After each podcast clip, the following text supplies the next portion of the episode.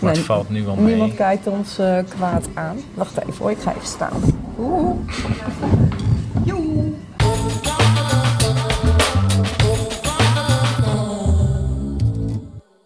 Hoe word je opiniemaker?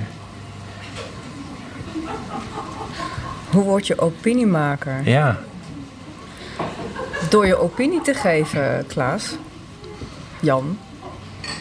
Ben je begonnen nu? Ja, ja. ja, shit. Hoe word je opiniemaker? Je wordt opiniemaker door je opinie te geven. Maar dat moet je ergens doen. Je kan, ja, op, Ja, Twi- op dat doe Twitter je. doe je het veel. Ja, ik doe dat veel op Twitter, maar eh, ik schrijf. Facebook. Ik schrijf eh, blogs. Je moet zeggen, de laatste tijd eh, niet, niet veel, maar ik heb dat wel veel gedaan. En dan zet je hem op een opinieplatform. en in mijn geval kies ik dan voor Joop. Ik kan ook kiezen voor Jalta, maar dat is meer voor de rechtsgeoriënteerde lezer. Mhm. Dus eh, ik eh, kies dan voor Joop. En dan word je gelezen of niet. En hoe kom je daar? Je kan, je, je kan niet zomaar... eh, moet, je, moet je daar aanmelden? Ja, je meldt je aan en er zit dan een redactie en die kijken dan naar je stukken en dan word je toegevoegd. En ze kijken ook altijd wel redactioneel naar de stukken. Dus als er echt iets in staat dat textueel niet klopt, dan, dan, dan doen ze daar ook nog wel een interventie op. Maar eh, ja, zo word je opinie maken. Kan jij ook. Ja? Ja. Als je mening hebt tenminste. Ja, want daarom doe je het denk ik toch? Omdat Ja. je heel erg sterke mening hebt. Ja. Of niet? Nou, nou, ik hoef niet altijd, altijd per se ergens een mening over te hebben, maar ik denk wel na over veel dingen. En eh, soms dan heb ik de behoefte om ergens over te schrijven en dan vormt zich al gaandeweg een mening. Of eh, ik, ik voel me ergens verontwaardigd over en denk ik, waar, wat is dat nou? En dan ga ik erover nadenken, ga ik erover schrijven. Ja, en dan krijg je een opiniestuk. Soms, soms heb ik ook niet echt een richting of oplossing in een stuk, maar eh, adresseer ik gewoon een probleem omdat ik vind dat dat punt gemaakt moet worden. Bijvoorbeeld eh, de veganistische. eh, het, veganisten die dan eh, beelden van de holocaust gebruiken om duidelijk te maken dat het echt niet oké is om zo met dieren om te gaan. Ja, dat, dat vind ik echt zo ver gaan. Dat Mhm. ik, gaat zo voorbij aan alles wat je wil uitstralen, denk ik, als maatschappelijk bewust mens. En dan, eh, dan ga ik nadenken van ja, waarom doen zij dat? En hebben ze nou een punt? En eh, wie is er eigenlijk mee begonnen met die onzin? Maar dan doe je het heel erg om jouw gedachten daarover te, Ja, ja. bekend te maken. Ja, maar ja, opiniemakers zijn ook alleen maar bezig met zichzelf natuurlijk. Nou, en met hun je eigen... bent, dus, je bent dan, eh, dan ben je bezig met je, je eigen gedachten ook bekend te maken. Mhm. Maar je, eh, doe je dit dan ook om, eh, omdat je het leuk vindt, omdat het gelezen wordt en omdat je er reactie over krijgt? Ehm, Want het zal vast niet alleen maar gewoon wat leuk dat je dat doet zijn. Of krijg je daar veel, krijg je überhaupt veel reactie erop? Ja, ik, het stuk dat het meest gelezen is, was een eh, reactie eh, die ik schreef op, op Geen Stijl. Dat ging over, ze hadden eh, een columniste geslutshamed. Eh, en daar heb ik een reactie op geschreven over de hypocrisie van, van Geen Stijl. Dat is heel veel gelezen, heb ik heel veel reacties op gehad. Maar ik vind dat niet, ik vond dat niet mijn beste stuk. Het was ook echt gewoon in een half uur geschreven. Terwijl soms ben ik wel eens een dag bezig met een stuk. Omdat ik eh, dat daar veel meer over nagedacht moet worden. Of veel meer onderzoek aan gedaan moet worden. En dat stuk bij geen stijl, dat, dat werd eigenlijk meer door emotie gedreven. En dat Was dan dat heel slim? Of Ja, was dat was zo, slim. Of was dat zo'n eerst tot tien tellen? En, eh, Nee, dat dan- was. eh, nee, Wel? nee. Ik, ik zal nooit zeg maar ehm, vanuit een impuls iets doen. Ik denk er altijd wel over na. En ik ben niet heel impulsief meer, denk ik. Meer, wel geweest. Dat ben ik wel geweest, ja. maar je hebt geleerd van je fouten, hoor ik. Nou ja, je wordt, wordt ouder en je, je gaat ook nadenken over effectiviteit. En impulsief handelen Hmm. is niet per se effectief. Toen ik net begon als raadslid bijvoorbeeld... toen sprong ik wel eens eh, om de haverklap in de, voor de interruptiemicrofoon. Tot grote schrik van mijn fractievoorzitter destijds. Maar ja, dat was natuurlijk niet, niet altijd effectief. eh, en dat riep ook wel irritatie op. Want Zo'n jong wicht dat dan ineens... eh, ja, even overal contrair met gestrekte been tegenin ging. Maar ik vond het wel leuk. Ja, ja, dat kan ik wel begrijpen. Maar ik vind het nog Maar- steeds leuk. Maar Dus je doet het nog wel af en toe. Alleen dan Als het iets- effectief is. Als het als het effectief is. Ja. Ja. Maar, dan, en dan, maar dat geeft gelijk al aan dat het niet meer impulsief is. Daar wordt er dus over nagedacht. ja, precies. Want zo'n, dat stuk over geen stijl bijvoorbeeld, dat zou je nu eh, anders doen? Nee, Of niet meer doen? nee. Of- Dat zou ik weer doen. Ook op dezelfde manier? Ja. Gewoon. Ja. Want je hebt wel vaker op geen stijl gestaan. Ja, ik heb vaker op geen stijl gestaan. Ja. Iets Oh, dat zou ik ook zo weer doen. Iets met een filmpje kan ik mij herinneren. ja. ja Ook dat- geen spijt van. Nee, nee. Nee, nee, want je ziet eigenlijk nu, wij waren denk ik de eerste. We hadden ook helemaal niet het idee ehm, dat dat een ding zou worden. We hebben gewoon zelf heel veel lol gehad. Het was het carnavalsfilmpje Het wat jullie toen gemaakt carnavalsfilm, hadden, hè? ja. En ehm, Vanuit de PvdA, het was om... eh, dat was, eh, Was onze, onze, af, ja, was onze Ja. aftrap van de, van de verkiezingen. Het was echt gewoon puur voor de lol. Maar wat, wat me da- eh, daarin het meest heeft verbaasd... is de woede die het opriep eh, bij heel veel mensen. Ik heb echt honderden bedreigingen gehad... eh, eh, van mensen die zeiden van ja... ehm, maar jullie besteden heel veel geld hier aan. Terwijl we hebben het gewoon op zolderkamer in elkaar geramd. mhm. En dat kostte helemaal niks. Maar, ehm, dus weet je, dat, dat hè, we, politici die heel veel geld besteden, gemeenschapsgeld aan dit soort flauwekul. Dat was één. En het andere deel waar ik ook heel verbaasd over was, misschien kwam daar ook mijn eh, tweede opiniestuk vandaan, is het feit dat je geslutshamed wordt op zo'n ehm, medium. En waarbij ik ineens werd getypeerd tot MILF. Eh, Iets wat ik helemaal niet kende, moest ik ook opzoeken. Wat is dat, MILF? Nou, dan denk je, oké. En dan eh, van die mannen die de, de meest bizarre fantasieën aan je gaan eh, sturen. Dat, dat, daar ben ik echt wel van ge- geschrokken. Dat dat zoiets op kan roepen. En toen dacht ik, wat zijn dat voor lui, joh? Op geen stijl. Wat zijn er nou voor lui? Ook wel positieve berichten gehad? Vanuit geen stijl? Ja? Nee, nee, nee, wel vanuit de stad. En ook vanuit collega's. En, eh, maar niet vanuit dat medium, nee. Want filmpje, uiteindelijk is het verwijderd, toch? Ja, we hebben het eraf. Dat was, het staat er nog wel ergens. Het is volgens mij 500.000 keer bekeken. Oké. We krijgen zelfs elk jaar knap nog... tegenwoordig, ja, we krijgen echt elk jaar nog een afrekening van eh, Buma. Want we hadden de rechten natuurlijk wel Oh, vastgelegd. Ja, ja. Nou ja, daar word je niet rijk van hoor. Maar wel officieel gedaan. Dat is wel netjes. Hebben we wel, ja, is zeker officieel gedaan. Maar eh, nee, we hebben het verwijderd omdat het echt, ja, we werden bedreigd. Ehm, het ging helemaal zijn eigen leven leiden. En dat is gewoon Maar hielp echt dat niet het verwijderen? Want uiteindelijk gingen ze daarover ook weer schrijven, toch? Ja, hielp dat. Het stond natuurlijk in de, op de dumpert. En dan is het niet echt weg. Maar het stond niet meer op onze, onze eigen kanalen, zeg ja, maar. precies. Ja, dus in ja, die ja. zin helpt het wel. Maar hij kwam afgelopen keer ook nog weer voorbij, zag ik. En, eh, in de afgelopen campagne. Dus ja, dat, dat- heel bizar dat zoiets zo'n eh, eigen leven kan geleiden. Daar hebben we ons erg over verbaasd. Maar het heeft wel zijn doel bereikt uiteindelijk. Ja, wij, in- wij als, het was voor ons een beetje een teambuildingsding. Eh, we hebben echt wel met z'n allen toen de leukste campagne ooit gehad. Dat, dat doet echt wel iets met je groep als je zo'n... Want we zijn ook nog... ehm, toen stonden wij in de pub bij een... ehm, eh, wat was er? Een soort van stadsdebat of zo. Ja, Politiek Café was het. En toen kwam Dat Rutger. was ik ook. Ja, maar dat is, dat is verder nooit uitgezonden, nee, nee, dat was echt hilarisch. Omdat eh, ik... Want mijn vader die had het georganiseerd.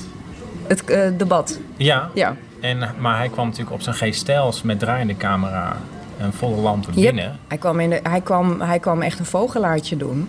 Ja, maar dat lukte niet, want Dat- eh, hij We werd waren- volgens mij al direct weer uitgestuurd. Hij werd uit de kroeg gestuurd, toen zijn we meegegaan.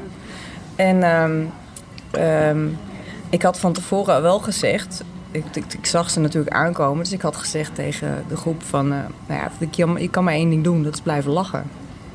En dat hebben we Ja, gedaan. ja, ja. En dat was een heel grappig gesprek is het geworden. Nou, we zijn nog de kroeg ingegaan. En uiteindelijk zei hij, ik ga er niks mee doen, want jullie zijn te likable. En ehm, hij zegt, eh, ik, eh, mijn taak is om de PvdA eh, tot destructie te brengen. Dus als ik jullie... Dat zei hij letterlijk? Nou, ik weet niet of hij die termen gebruikte, maar dat, het was niet de bedoeling dat hij ehm, filmpjes uitzond waarin de PvdA goed afkwam. En we hadden, we hadden niks gedaan waarbij, waarbij hij ons zuur kon neerzetten. We waren gewoon, ja, hij zei letterlijk, jullie zijn te likable. Wat vind je daarvan? Dat krijgt hij waarschijnlijk van zijn omroep mee. Ja, het was toen nog geen maar- Ja, ik, heb, ik, ik weet nog dat ik hem gevraagd heb: van, kan jij ooit nog als journalist serieus aan het werk? Toen zei hij nee, dat heb ik wel verpest. eh voor goed. En toen dacht ik dat is best triest. Ja, Eh, eh, want het was wel iemand die volgens mij ook in Zwolle gestudeerd had. Dus die een vakopleiding heeft gedaan. En dan zichzelf eigenlijk voor de commercie zo laat ja, gebruiken. Ik weet het niet. Ik vind het, ik vind het heel raar dat media zo opereert om eh, eh, bepaalde mensen of partijen, zonder dat daar een aanleiding voor is, echt gewoon de vernietiging in willen helpen. Ik vind, ik vind het goed dat je kritisch bent als, als medium. Ja, als er echt misstanden zijn, dan moet je gewoon kritisch zijn en dan moet je die aan het licht brengen. Maar gewoon als politiek doel om een politieke groepering te vernietigen, ja, dat vind ik echt te bizar voor woorden. En ik denk wel dat er, ja, dat is wel iets wat de Partij van de, waar de Partij van de Arbeid last van heeft gehad. Misschien is het nu wat minder. We zijn natuurlijk gemarginaliseerd. mhm. Nou, dat was het doel van bepaalde rechtse media, denk ik. dus in die zin is dat wel gelukt. Dat is gelukt, ja. Maar dat is niet zo moeilijk. Medium is, media is enorm machtig. Eh, heel machtig. En, maar daardoor ben je ook, vind ik, heel verantwoordelijk. Moet je verantwoordelijk zijn. Dat Die media moeten De media moet verantwoordelijk zijn. zijn. Dat zie ik niet altijd. Het is wel heel plat en eh, eh, weinig genuanceerd. Maar het is uiteindelijk toch ook gewoon weer het kostenplaatje. Ze willen gewoon geld verdienen en... eh, Ja, maar dan vergeet je dat, dat je als media een essentieel onderdeel bent van de democratie. mhm. Je, je, je bent er om het volk informatie te geven over wat misschien machtshebbers niet willen geven. Daarvoor is de media bedoeld. En daarvoor wordt de media ook beschermd. Ehm, maar die taak zie ik niet alle, en niet alle journalisten eh, oppakken. Vind je dat daar iets tegen gedaan moet of kan worden? Ja, dat is lastig, want dan kom je natuurlijk al heel gauw in die discussie over de vrijheid van meningsuiting. Ja. vind ik overigens dat de vrijheid van meningsuiting vooral wordt misbruikt door mensen die de vrijheid van meningsuiting aanvoeren als reden om anderen eh, kapot te maken of te Mhm. beledigen of weg te zetten. Ehm, dus dat is moeilijk, moeilijk, moeilijk. Zie je dat een beetje in de kampermedia ook gebeuren? Nee, helemaal niet. Nee, gelukkig Waarom niet. gebeurt het hier dan niet? Zo kun je het toch ook heel gauw populair Nou, ik- maken in kampen? Nou, nee, denk ik niet. K- Kamp is daar te klein voor. Want natuurlijk, een, we zijn een kleine gemeente. Of klein is het met buitengebieden bij. Met natuurlijk best wel omvang. Maar als ik in de stad loop, ik ken bijna iedereen. Ja, misschien ook. We kennen elkaar. Mhm. Dus je kan, je kan niet zeg maar zonder nuance eh, over iemand praten of schrijven. Want je kent die personen. En je, en je geeft ook om die personen. Dat, daarvoor is Kampen gelukkig te klein. En Maar je- daarvoor zijn we veel te samenhangend, vind ik. Maar er zijn wel genoeg politieke kleuren hier. Ja. Ja, dus en waarom, kan eh, het dan hier wel? En in het grote Nederland niet? Is dat Om- echt het kleine? Ja, omdat, je, omdat de anonimiteit maakt hoe hard je kan zijn. Ja. En, en eh, internet is natuurlijk heel hard. de- de- En televisie ook. En je mist dan eh, je mist persoonlijk contact. En in de kampenpolitiek kan het ook hard gaan. Maar na afloop drink je met elkaar een, een borrel. En je komt elkaar ook tegen op andere manieren en andere momenten. En als iemand ziek is, dan eh, bel je even of je gaat even langs. ja. Dus je bent de collega's. Maar je zoekt wel dus die eh, eh, buitenkampen, hè? doordat je stukken schrijft. Je zoekt het wel op. Ja. Maar ik ben wel van de nuance. Maar dat is ook wel om te laten zien dat het anders kan? Of er tegenin Ja, te tegen, gaan? tegenwicht. Tegenwicht, tegenwicht bieden. Ik vind dat veel te weinig tegengas wordt gegeven aan populisme. En aan rechtspopulisme, rechtsextremisme. En als je het dan eh, over je kat hebt op Facebook, Ah, die is Hoe is- leuk hè? hoe zit dat dan? Welke politieke kleur mijn kat heeft? Ja, je? nou, bijvoorbeeld. Daar heb je het ook heel veel over namelijk. ja, mijn kat, Hij heeft ook wel wat problemen gehad volgens mij, hè? Hoe oud? ja, dat is, Is- dat is, zijn, dat is zijn broer. Oké, oh je hebt er twee. Nee, hij, nee, hij is, zijn broer, zeg Ja. maar. Die is overleden. Oké. Dat was een probleemkat, want die at alles op. Ja, En nou, nu je het zegt, er zijn wel rare, rare, dingen uit verwijderd. Die, kat, is- ja, die is, hij is maar vier geworden, tot mijn grote verdriet. Hij moest elk jaar wel een keer onder het mes, een spoedoperatie. Want dan had hij bijvoorbeeld een stuk eh, van dat cadeaulint opgegeten. Mhm. Ehm, en uiteindelijk is eh, zijn, eh, het grasduinen van hem in een bos bloemen fataal geworden. Hmm. Want ja, lelies, dat, dat gaat niet met een kat. Ja, en hij at echt alles op. En eh, nou ja, dan, eh, die, was, die is gaan hemelen. Maar toen heb ik weer een nieuwe gekregen. En dit is net zo'n probleemgeval. Alleen die, die is een soort... Is dat toevallig of komt dat door andere invloeden? Ja, dat zei laatst ook al iemand tegen mij. Hoe kom je toch aan die katten? Ja, maar die, ik kom niet aan die katten. Ze zoeken mij op. Maar gekregen zeg je ook. Ja, die ene die alles opat, die, eh, die liep me letterlijk voor de voeten toen ik aan het wandelen was. Dat was een kitten, die was heel ziek. Dus die heb ik toen naar de nou ja, dierenarts gebracht. En eh, nou, die moest opgevangen worden. Toen dacht ik, nou ja, dan kan ik hem beter net zo goed zelf nemen als niemand eh, komt melden voor de beestje. En die tweede, die, die komt uit het asiel. En dan ga je naar zo'n kamer, daar zitten allemaal katten. En dan is er één kat die komt naar je toe gerend. En die klimt dan langs je broekspijp omhoog. En die gaat in je nek zitten. En dat noem je dan gekregen. zeg dan maar eens nee. Ja, terwijl ik eigenlijk al wel wist dat het een probleemgeval was natuurlijk. Ja, Oké. En dat gooi je dan wel allemaal op Facebook? ja. Ik vind het heel leuk. De leukste foto's die komen, komen voorbij, ook op Twitter. Ja, Ik zat even na te denken wat nou het laatste ook weer was. Eh, iets van een foto boven een deur of zo. Het oh ja, zat hij, op de, ja hij, zat, hij zat bovenop de deur in de gang, waardoor hij uit het raam keek boven mijn deur. Dus het leek alsof er een kat boven mijn deur zat uit een raampje te kijken. Dus Oh, zo, dat, ja, dat, ja. Dat, die flauwekul, dat doet hij dan. Zullen we nog koffie nemen? Ja, prima. Ik drink zelf geen koffie, maar eh, Er staat niemand. ja, er zit iemand. Achter, de, achter het apparaat. Zal ik dan roepen of eh, zal ik er even heen lopen? Nee, je hebt een koptelefoon. Heb, hè? We, we zitten in het café Het Paadje. Ik ben nog even vergeten te zeggen. Het is, hartstikke, het is hartstikke stil hier. Ik was eerst bang dat we veel te veel lawaai zouden maken. Maar het Nee, valt nu wel mee. Niemand kijkt ons eh, kwaad aan. Wacht even hoor, ik ga even staan. Oeh.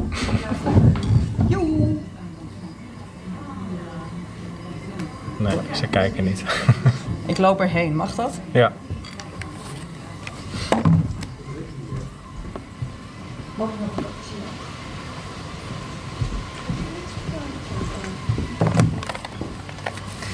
Zo, het is gelukt.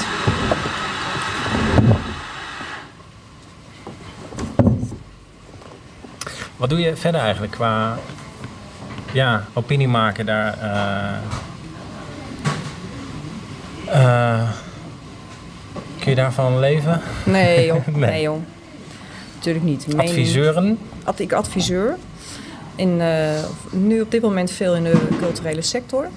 Maar dat, dat wisselt een beetje. Eigenlijk het pub- publieke domein. Maar op dit moment eh, werk ik voor een eh, adviesbureau in Amsterdam. En zit ik veel met besturen en raden van toezicht van culturele instellingen om de tafel. En dan gaat het over governance. Dus zeg maar hoe, hoe zorg je nou goed voor dat je eh, eh, als raad van toezicht controle hebt over je bedrijf. Dus over je culturele organisatie. En eh, daar adviseer ik in. Is dat saai? Nee, hoe kom je erbij dat dat saai zou Dus het zijn? klinkt zo... eh, het klinkt heel veel vergaderen en praten. Ja, het is vergaderen en praten, dat klopt. Maar het zijn allemaal wel hele leuke mensen die eh, vaak belangeloos zich inzetten voor een, eh, een nou, klein streekmuseum of een, eh, een theater. En dat zijn gewoon mensen die, ja, die doen dat belangeloos en die zijn ontzettend bevlogen en gepassioneerd over hun product of over hun organisatie. En dat maakt het heel erg leuk. En je komt op hele leuke plekken. Want je doet in Kampen wat bij Vuur en Vlam. Ja, ik ben Producties? voor, voorzitter van Vu- Vuur en Vlam Producties, de Dance Company. En dat is ook leuk, want eh, we hebben de afgelopen twee jaar een enorme ontwikkeling eh, doorgemaakt. Want eerst, ehm, ja, de- onze choreografen die waren eerst een beetje eh, vooral ad hoc werk aan het doen. En, hebben ze mij erbij gevraagd van hoe, hoe kunnen we dat nou een beetje structureren? Ik zei, nou ja, je moet eigenlijk gaan werken met projectsubsidies. Dus dan hebben we een project ehm, bedacht, onvoorwaardelijk. En daar hebben we dan uh, fondsen bij gezocht. En dat was eigenlijk het eerste project voor hun dat van A tot Z uh, gefinancierd was. Waardoor zij hun dansers konden betalen. Er een professionele vormgever was. Nou, die voorstelling die werd verkocht en die wordt nu nog steeds verkocht. En, uh, Ik ken het eerst helemaal niet. Nee. Ik zag het en ook een, lange speellijst. Ja, heb Tot je in 2019. Ja, ja, ja, ja. En we zijn bezig met een nieuw project Indigo. Um, gaat volgend jaar, uh, straks in het najaar, uh, in première. Een dansproject over eenzaamheid. En we hebben ook geld gekregen van de provincie om de organisatie op te tuigen. Dus zeg maar om ervoor te zorgen dat je iemand hebt die de voorstellingen verkoopt. En uh, die, nou, dus aandacht voor marketing en voor ontwikkeling van onze choreografen. Maar ook uh, ontwikkeling van de dansers die we uh, aantrekken in onze projecten. Dus er zit heel veel beweging en ontwikkeling in die organisatie. En dat is superleuk om daar voorzitter van te zijn. Maar ben je dan echt ook alleen maar bezig met het, nou ja, daar ook het over nadenken en het vergaderen en praten? Ja, vergaderen, praten, vergaderen, praten. vergaderen, praten, dat is mijn leven. Vergaderen, praten, schrijven. Dat is... Uh, dat is mijn leven. Slapen en dan, dan begint het weer opnieuw. Ja, het is slapen. Ach, ja. Twitteren, Facebooken. Twitteren, Facebooken, ja. Het gaat... Uh... Nou, Twitter valt wel mee, toch? Ik zit, doe maar niet veel op Twitter, momenteel. Nou, ja. Uh, nou, dan reageer je veel op Facebook. Ja, reageer ik veel op Facebook, klopt. Want daar, daar, ontstaan soms ook wel eens heftige gesprekken. is zoals. Ik denk wel eens als je, ja, dat is denk ik ook wel waar, dat als je, uh, ik zie wel eens dingen, daar reageer jij op of, uh, nou, er is heel gesprek. Ik denk als die twee tegenover elkaar zaten, zoals wij hier nu over elkaar, tegenover elkaar zitten, dan was het een heel ander gesprek geweest. Ja, geef eens een voorbeeld. Ja, ik weet niet of, of jij daarbij betrokken was. Ja, dat zie je, daar ga je al. Je zit er, dit is echt weer zo ongenuanceerd, Klaas-Jan. Nee, dit was, het was een stukje... Uh, nee, ik weet het wel weer. Uh, ik weet alleen het onderwerp niet helemaal. D66 reageerde op iets. Oh ja. Ja. En... Daar was ik pissig over. Toen zei hij van, nee, maar het is niet waar. Of, Precies. Ja. Ja, D66 zat te claimen in verkiezingstijd. Daar hou ik echt niet van. Die zaten te claimen dat zij, uh, weet ik veel, volgens mij hadden ze gezegd: dankzij D66 komt de kogger weer terug naar Kampen. Zoiets was het. Ja, dat is natuurlijk onzin. Het is niet dankzij D66. Het is dankzij de gemeenteraad van Kampen. En, oh ja, en de andere was dankzij D66 hebben alle sportverenigingen kunstgras. Ja, dat is ook niet waar.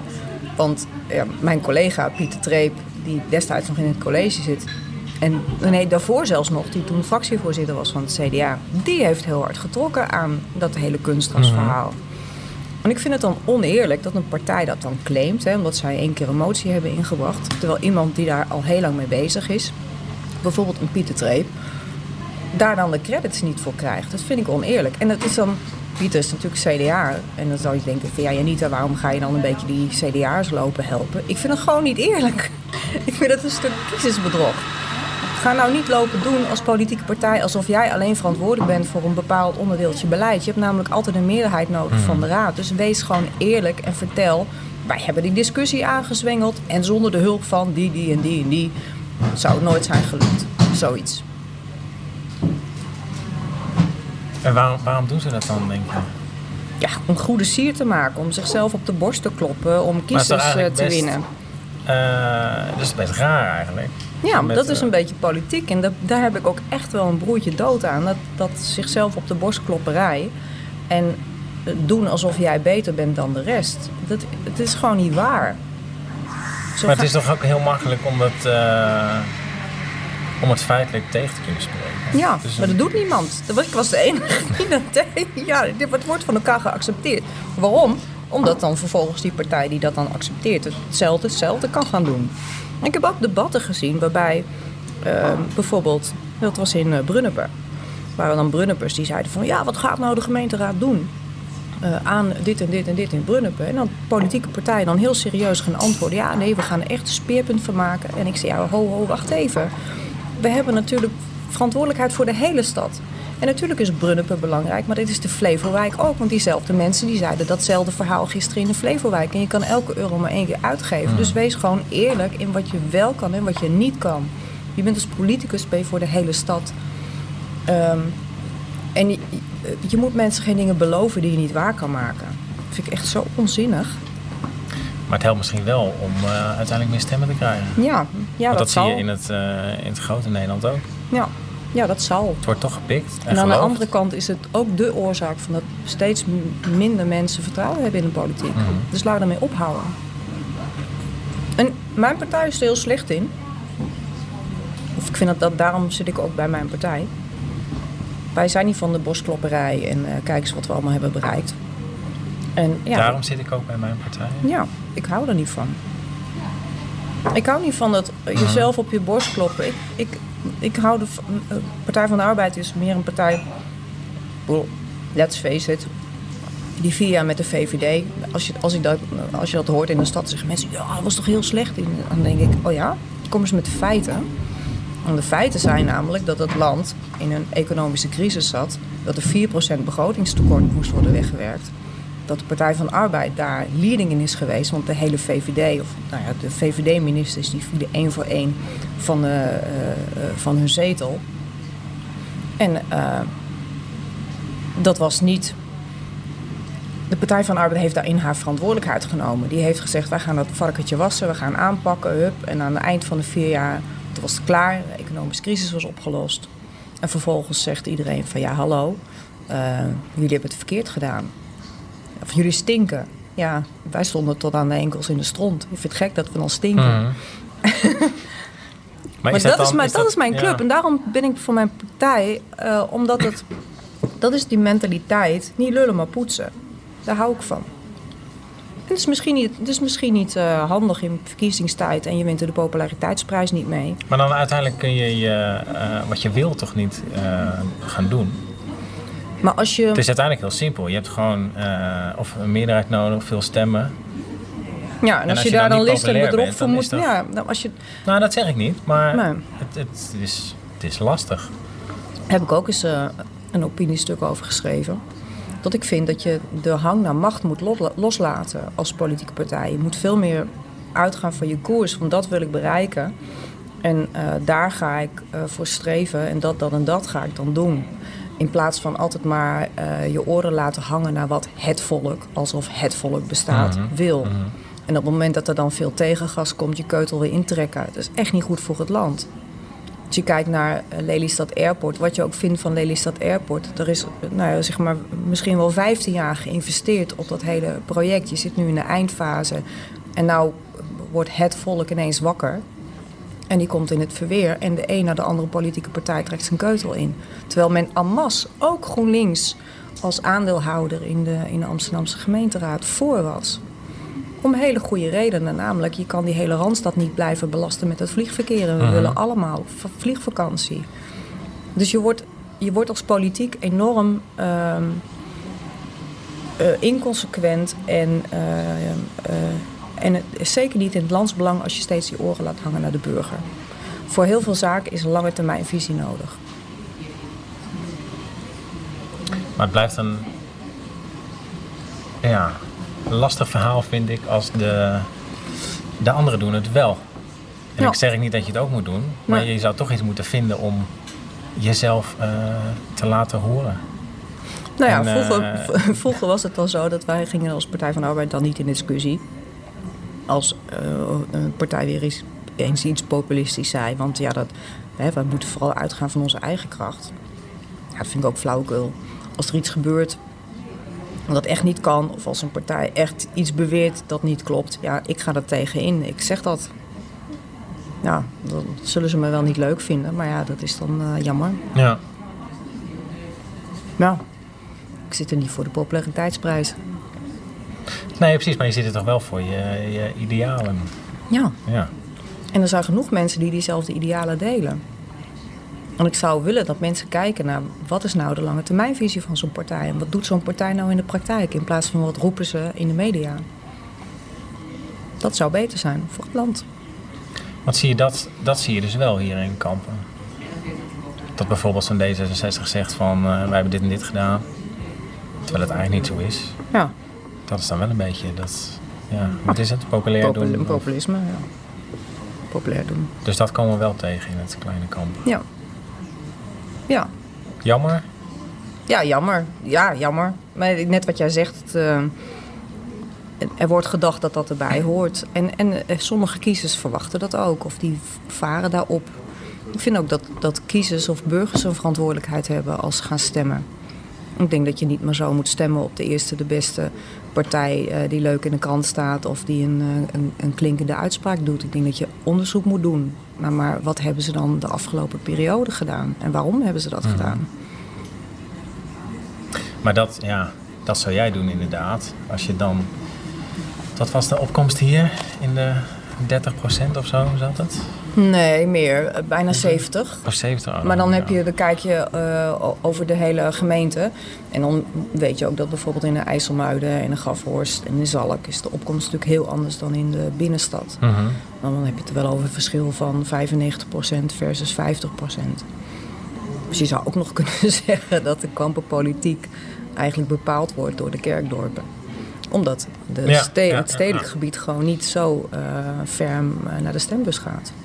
Dat, je ziet echt wel een verschil in kampen voor de herindeling eh, en kampen na de herindeling. Voor de herindeling ehm, was er eh, eigenlijk een soort van gelijkspel tussen de sociaaldemocratie en de christelijke democratie.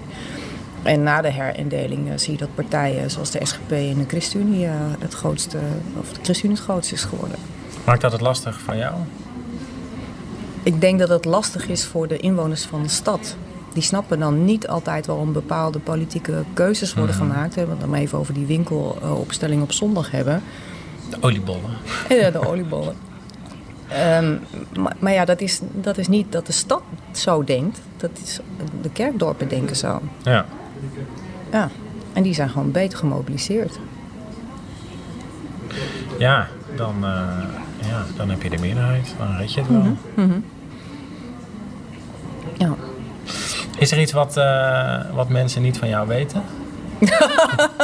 ja, en waarom ze dat dan niet van mij weten, dat moeten we dan misschien maar zo houden. Ja, eh, pff, genoeg denk ik. Noem eens wat. Wat mensen niet van mij weten. En wat wel leuk is om te weten. Ja. Ben je bijvoorbeeld eh, ben je een Netflix-kijker? Of, Ja, ik ben een Netflix kijker. Zeker. Ik heb vannacht heb ik, eh, Troy uitgekeken. vannacht? Ja, vannacht.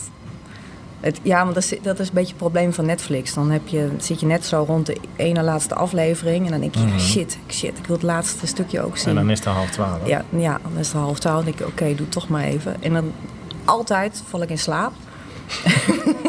en dan word ik wakker. Dan, zeg maar, dan ben je aan het einde. Dus ik werd wakker van de aftiteling. En dan dacht ik, oh nee, ik heb het gemist. Dan terugspoelen. En dan even hup, hup, wakker worden. En dan alsnog kijken. Oké. Ja, dat is erg, ik weet het. Maar dat heb ik niet bij alle series. Eh, Bij heel veel series. Heel veel vind ik, eh, series vind ik niks aan. Dan hak ik halverwege af. En zoals boeken heb ik ook. Dan eh, drie, vier bladzijden. En dan denk ik, nou, weg.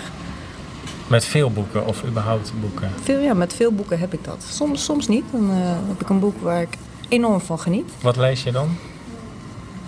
Alles. We zitten hier in de genoeg boeken We zitten, in, de, we zitten in de biep. Nee, ik lees alles. Wat lees ik op het moment? Eh, oh ja, ik ben heel slecht in titels. Schrijver? Schrijfster? Daar ben ik ook heel slecht in. Heel slecht. Nee.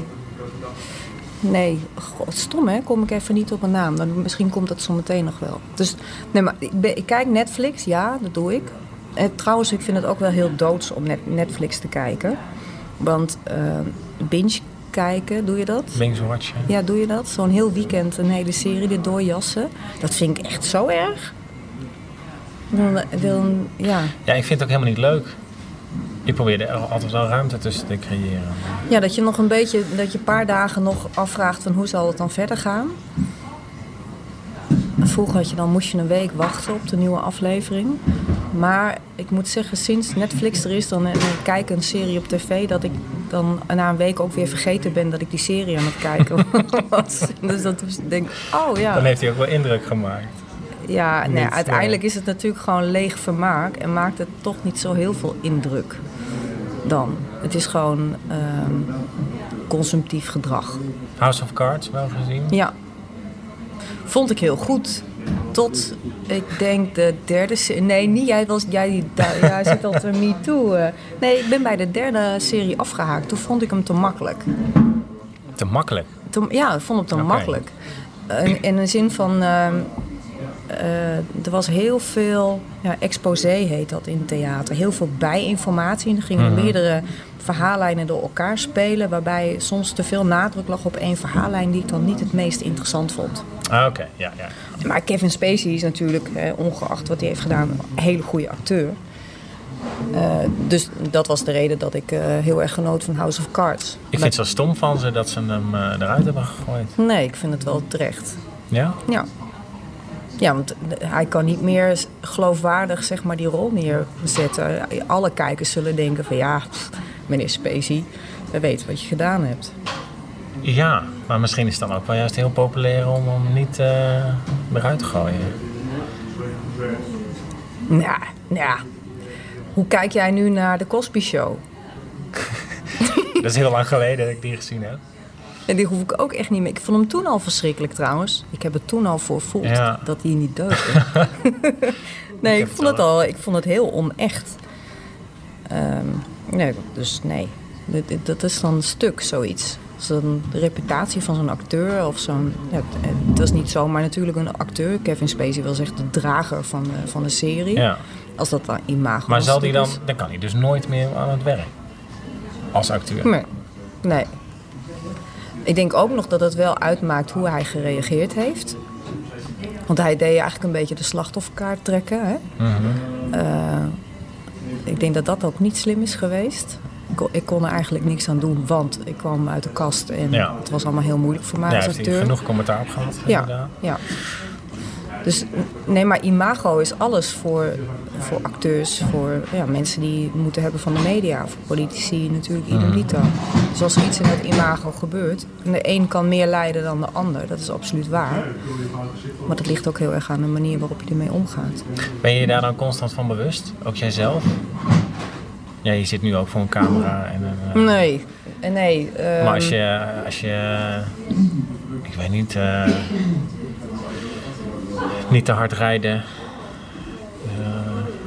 Eh, ja, mijn kattenpoep hoeft niet op te ruimen. niet te hard rijden. Ik heb laatst mijn bekeuringen nog eh, online gegooid. Bekeuringen. ik wa- ik was twee keer geflitst in 10 minuten tijd. Dat vond ik Oh, zo. dat is ook knap. Ja. Ja, dat was heel knap. Toen gingen mensen ook nog uitrekenen hoe hard ik dan gereden, gereden had. Dat was, het stelde niks voor. Oh, tussen die, die twee punten. Tussen die twee flitspalen in. Het was, het was niks. Het was eh, 53 of zo. Ehm, Kilometer te hard. Of, eh, nee, de, drie kilometer te hard. Of zeven. Ik weet het niet meer. Maar ben ik daar heel erg mee... Nee, vroeger was ik daar wel bewust van. Zo na zo'n eh, geen stijl toestand, dan denk je wel van... Oh shit, Ehm, mensen, mensen kijken naar wat ik doe en die vinden daar dan iets van. En eh, ja, eigenlijk vond ik ook wel dat iedereen me aardig moest vinden. Ehm, maar daar ben ik wel klaar mee. maar je zou toch juist nu, hè, nu er nog veel meer gedeeld wordt, getwitterd wordt, zeggen dat je juist nu op moet letten? Of er in ieder geval bewust van moet zijn? Of ben je er al, Nee, of ben je er al onbewust bewust van? Ehm, weet ik niet. Nee, ik vind. Je hebt de eh, hele media, social media maakt het misschien anders hoe je naar mensen kijkt. Maar mensen blijven mensen. Mhm. En niemand is perfect. En eh, ik, ik, ik vind ook niet dat je dat hoeft uit te stralen. En natuurlijk, ik ben politica en ik. eh, en ik, hij moet in die zin ook wel iets van een voorbeeld zijn. Ehm, maar ja, ik ben ook een mens. En, en ja, ik rij wel eens te hard. Ja, niet vaak trouwens. Ik rij wel eens te zacht. ja, ik kan niet parkeren. Ik heb deuk in mijn auto. Ja, dat, ben ik. Sorry. Maar ehm,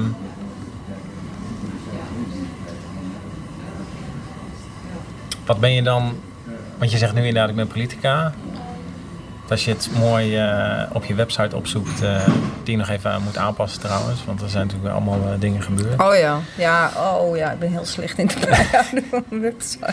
Wat ben je dan, want je, toen je bij mij in mijn radioprogramma was, dat is denk ik, Toen was ik wethouder, ja. ja, Ja, 2010, 2011 of ja zo. 2011 denk ik was ik wethouder. Toen ben je gestopt. Ja, heel- 2014. Heel vaak uit moeten leggen natuurlijk. Waarom? Nou ja, wij eh, kregen een tik aan de broek Mhm. als Partij van de Arbeid. We hadden nog maar twee zetels over. Als je dan een college moet vormen, ja, als je al überhaupt aan tafel zit, dan is dat wel heel erg mager. Maar je moet toch je idealen... Ja, maar dan moet je wel, ja, maar je moet wel eh, voldoende body hebben om in een college deel te nemen. Ja, kijk nu naar de VVD. Naar de VVD. Maar zijn het dan, is, het dan, eh, is er dan niet genoeg draagkracht? Zijn er te weinig mensen die stemmen? Nee, maar je gaat. Je heb je probeert dan zelf iets niet goed gedaan? Of? Ja, ik vind lokaal wordt heel erg, eh, eh, wordt heel erg gestemd op landelijk sentiment. Als je een lokaal campagne voert, zeggen mensen ook tegen je van... "Maar ik ga niet op de Partij van de Arbeid stemmen, want wat Diederik Mhm. Samson heeft gedaan... dan zeg ik, ja, oh, pff, hallo, Diederik die doet niet mee hier. Ehm, of mensen die zeggen, ja, ik ga op de PVV stemmen. Dan moet je ook uitleggen, nee, wacht even, dit zijn gemeenteraadsverkiezingen. PVV doet niet mee. doet niet mee, nee. Oh, dan stem ik wel op jullie. Eh, dus, eh, Dat heb jij gehoord? ja, ja, ja, ja, ja, ja. ja, ja. Dus mensen stemmen heel, zijn heel erg geneigd om landelijk te stemmen. Ehm, Steeds heel- minder toch ook wel?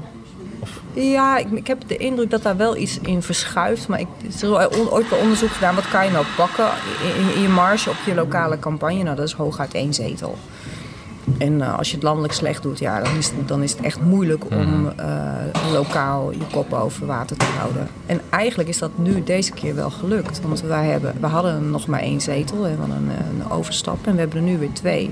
Terwijl overal landelijk in heel veel plekken mijn partij eh, minim- eh, minstens gehalveerd is. zag je dat dan aankomen? Ja, dat zag ik aankomen. Is dat ook weer dat je daarom weer bent begonnen? Ja. Op verzoek ook van mensen. Vanuit de partij? Ja. Want die zagen dat ook aankomen? Of- Ja. Nou ja, er was angst dat we geen zetel over zouden houden. En dat, dat deelde ik wel, die angst. En ehm, om dan nee te zeggen, ja, dat is wel moeilijk. Want ehm, ja, A, ik heb mijn idealen, maar B, die partij heeft me ook heel veel kansen gegeven. En ik ben ook wel loyaal aan die club. Mhm. Dus eh, natuurlijk doe je dat dan. En met veel plezier hoor, vergis je niet. ik vind politiek ook heel leuk. Ik vind het ook echt wel heel leuk om weer in de, in de gemeenteraad te zitten. Want kost het, eh, kost het veel tijd? Van alle dingen, moet je dingen laten? Die, eh, Ja, ik moet eh, dingen slim organiseren. Sowieso qua werk. Eh, maar ik ben zelfstandig, dus ik heb daar wel wat vrijheid in. Maar daarnaast ben ik fysiek ook wel wat beperkt. Dus ik moet ook wel slim zijn in hoe ik... ik moet niet, als ik een, een high-sessie heb, zeg maar, die moet ik niet organiseren op een dag dat ik een raadsvergadering of raadscommissievergadering moet leiden. Dat, eh, dat, dat gaat niet samen. Dus ik moet daarin slim zijn en eh, nou ja, als zelfstandige moet dat lukken. Moet ik wel consequent zijn. Als je het hebt van wat weten mensen dan niet van je, nou dat is misschien nog wel een dingetje. Oké, oké. Ehm, ik zit even te spieken wat ik allemaal nog meer eh, opgeschreven heb.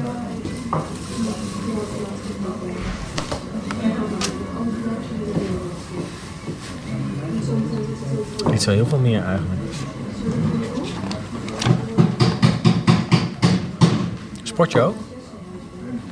Nou, dat is echt een pijnpunt, eh Klaas-Jan. Gevonden, ja. Pijnpunt. Ja, ja, ja. Nee, Sporten je ook? Ja, sporten. Ik, ik heb echt sport nodig om, eh, zeg maar als uitlaatklep. Om dat hoofd van mij dat altijd maar bezig is met allerlei dingen. Ik zei net, ja, wat bestaat je leven uit? Nou, zitten, vergaderen, schrijven. Mhm. Dus eh, echt, heel, ik zit heel erg in mijn hoofd altijd. En ik heb sport gewoon nodig om eh, ook in mijn lijf te zitten. Ehm, ja, en dat is lastig nu, want ik, ik ben gewoon fysiek wel beperkt. Dus ik kan niet, eigenlijk niet sporten wat ik zou willen. Eh, En daarin zit voor mij ook wel een soort van les. Omdat ik de neiging heb om daarin de extreme ook wel op te zoeken. Dus dat, dat moet ik niet meer doen. Ik heb natuurlijk veel gedanst. Dat, uh, dat Mhm. gaat wel best wel ten koste van je lijf. En uh, daarnaast deed ik dan ook nog extreem duursport. Triathlonnetjes, dat soort dingetjes. Terwijl ik dan daarnaast dansles gaf en projectjes deed met dans. Dus dat, ja, dat, was, uh, dat zijn de extreme. Ik, ik vond dat heerlijk. En als het zou kunnen, zou ik het zo weer doen. Dus, uh, zeg maar, als ik me fysiek goed voel, het eerste wat ik doe is weer naar de sportschool. En dat kan gewoon echt niet op het moment. Dus daar betaal ik dan altijd meteen uh, de straf voor. Ja. Dus uh, ik heb een probleem in mijn rug. Dat is ja, een stuk gedanst. Stuk gedanst. Ja. Oké. Okay. Maar daardoor kun je wel bezig met die, hè, bijvoorbeeld dat vuur- en vlamproducties, met het... Uh... Ja, dan maar op die manier... Uh... Is dat wel een beetje iets wat dan toch nog wel die genoegdoening geeft op dat vlak? Ja, ja. Nou, maar zo, ik, hou, ik hou natuurlijk wel van het theater en... Uh, ik, ik, ik doe ook nog wel dingetjes voor de Stadsgehoorzaal bijvoorbeeld. Dus ik ben nog wel heel erg in dat werkveld bezig. Uh, en dat geeft me wel een beetje het gevoel. Maar altijd als ik het zie, dan denk ik, nee, ik wil gewoon zelf. Ik wil gewoon zelf meedoen. Ja. Nog steeds. En dat zal wel blijven ook, denk ik. Dus, ja, dat snap ik wel. Daar zit wel mijn pijnpunt. Dus nu, ik, op het moment uh, mag ik wandelen en fietsen. Dus dat doe ik dat maar. Oké. Okay. Wandelen en fietsen. Ja. Door ons mooie kamp heen.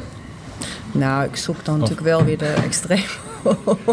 ik ga dan even... Fiets je naar Zwolle? Ja, ik fiets naar Zwolle om even een boodschap te doen. Oké. Okay. Of een rondje om de ketel. Of een rondje om het Veluwemeer. Of, naar Stadshagen?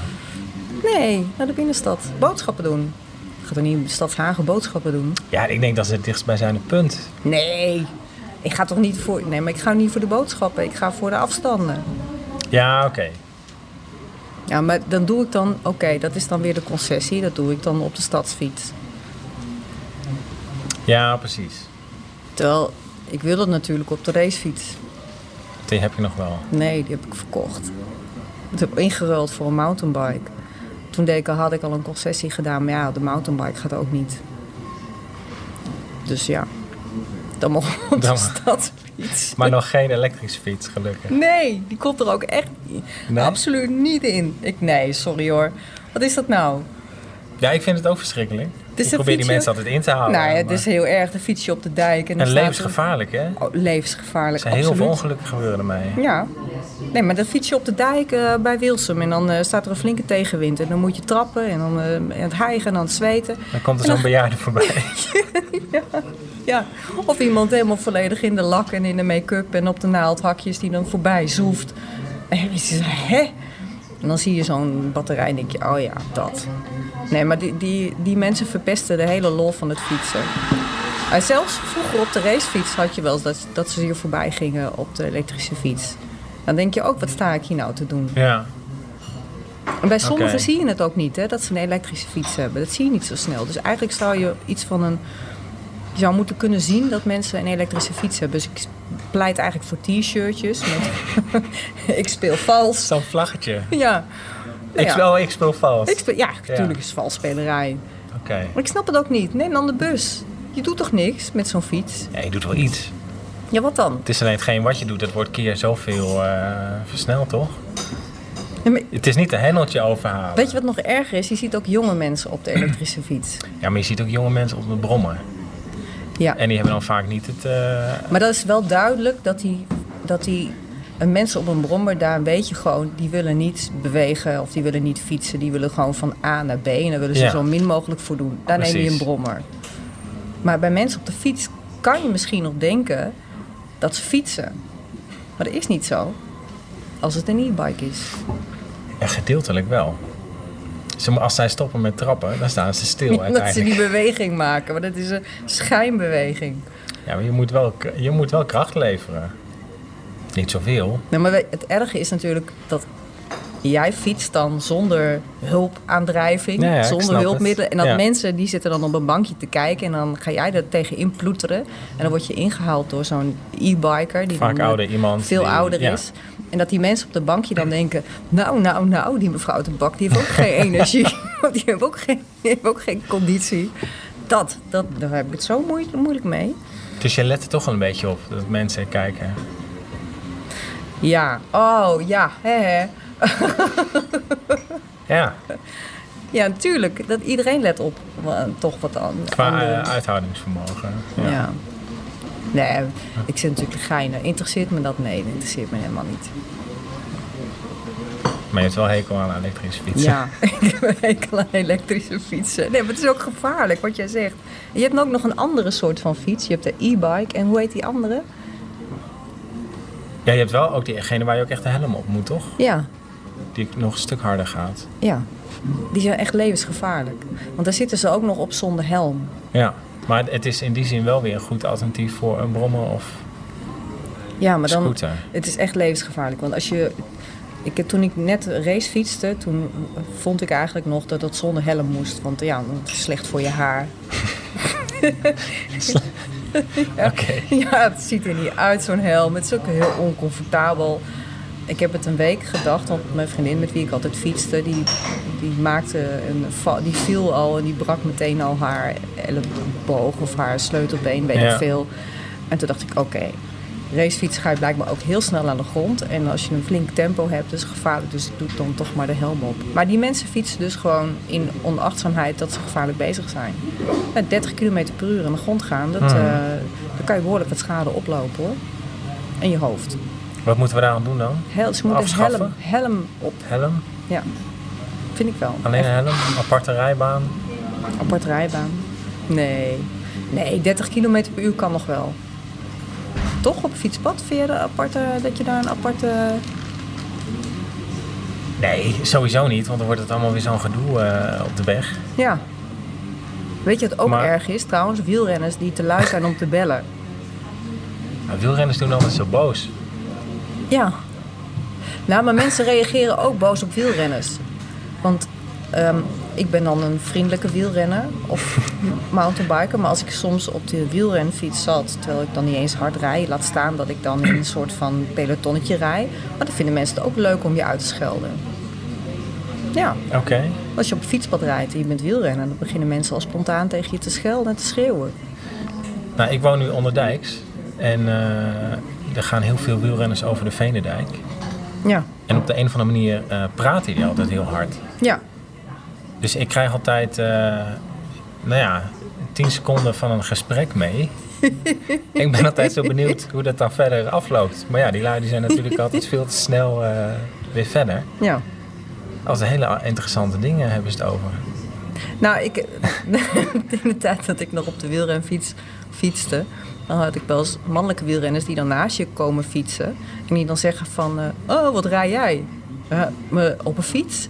En dan gaan ze het hebben over materiaal. Zo, carbon. Oh ja, het soort fiets. Ja, gaat het over de fiets? Hoeveel versnellingen heb je? En het eh, merk en het ja, verzet. Precies. En- En, ja. geen idee. Ik heb echt geen idee. Op het moment dat ik lekker rijd, dan sta ik gewoon op de dijk met mijn band te zwaaien.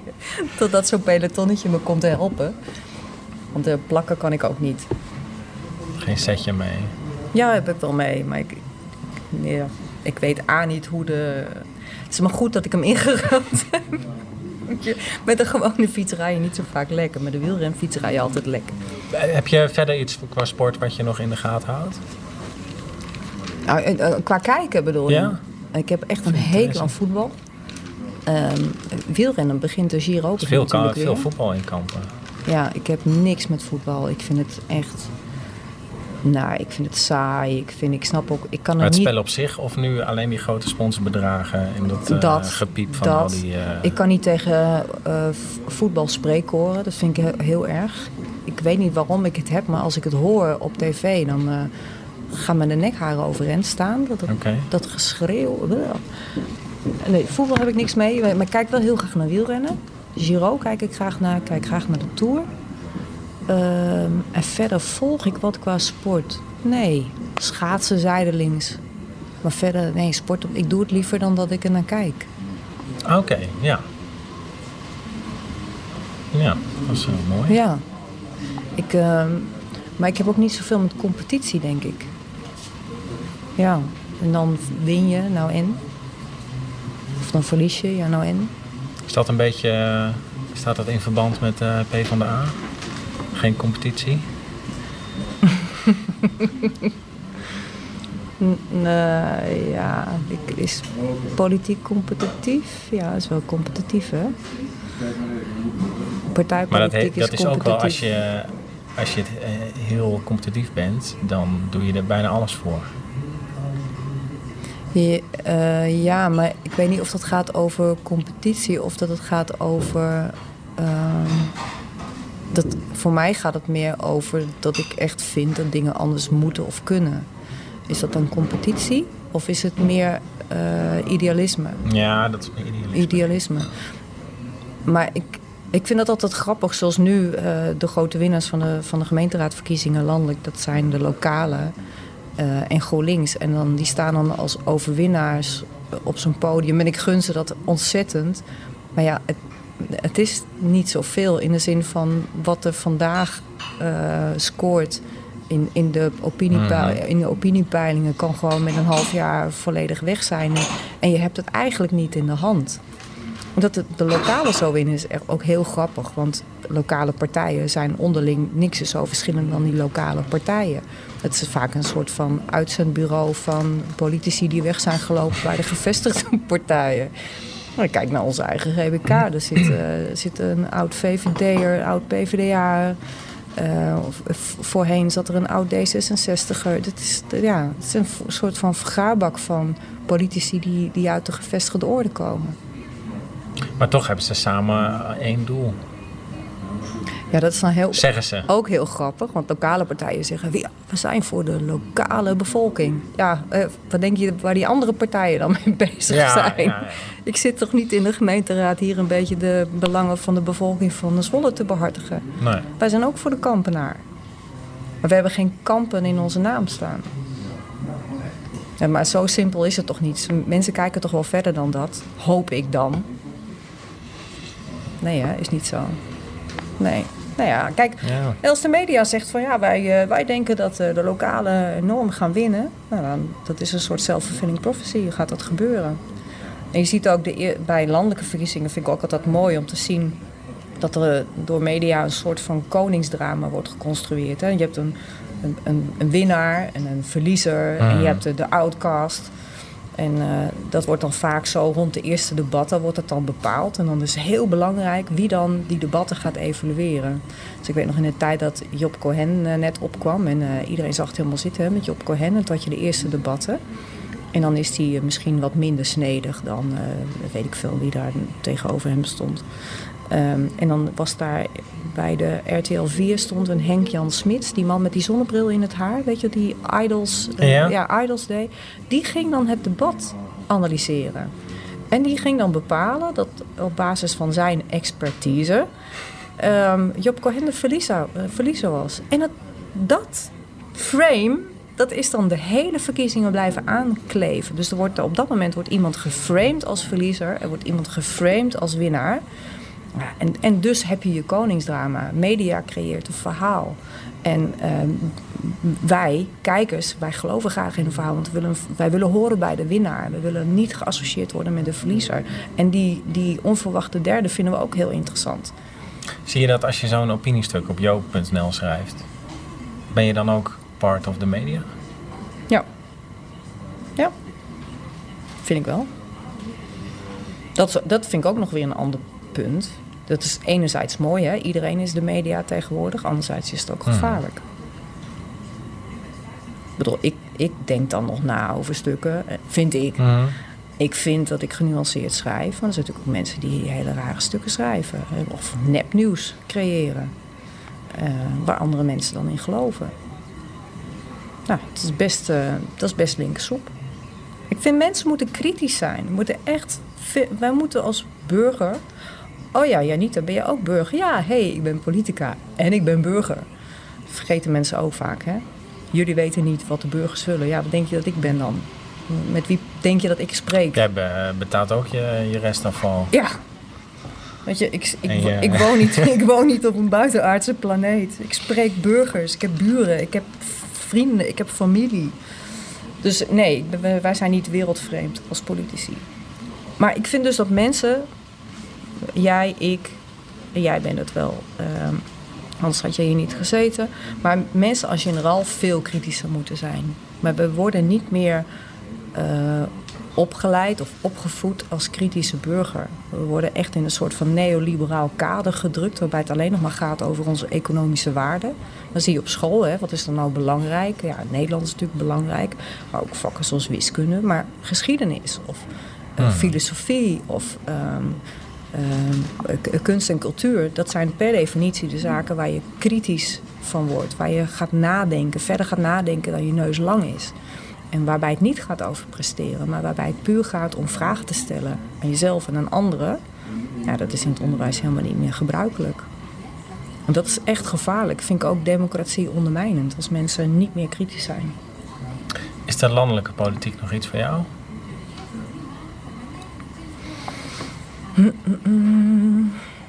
Nou, ik denk het wel. Ik denk het wel. Ja, waarom niet? Over twee jaar, drie? Ja, waarbij ik uh, heel erg uh, natuurlijk wel beperkt word door mijn lijf. Dus uh, ik denk, ja. Tweede Kamerlidmaatschap is zwaar.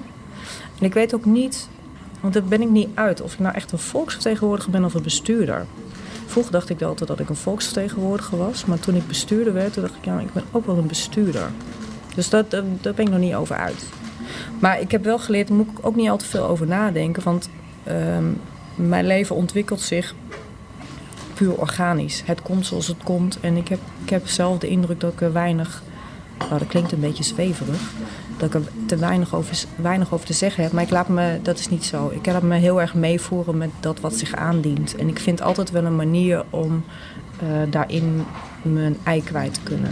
Dus of het nou politiek is, of als bestuurder, of uh, op zo'n adviesklus, zeg maar. Uh -huh. ik vind, daarin vind ik altijd wel mijn weg. Dus ik kan niet een uh, stickertje op jou plakken? Jij nee. dit? Nee. nee, ik ben niet te stickeren. Dat heb ik altijd heel erg een probleem gevonden. Dat ik dacht van ja, ik ben toch niet heel duidelijk dit, of ik kan ook niet heel duidelijk dat. Theater, opgeleid als theatermaker, maar ik ben helemaal geen goede theatermaker, helemaal geen, geen, geen goede acteur. Ik kan het allemaal wel.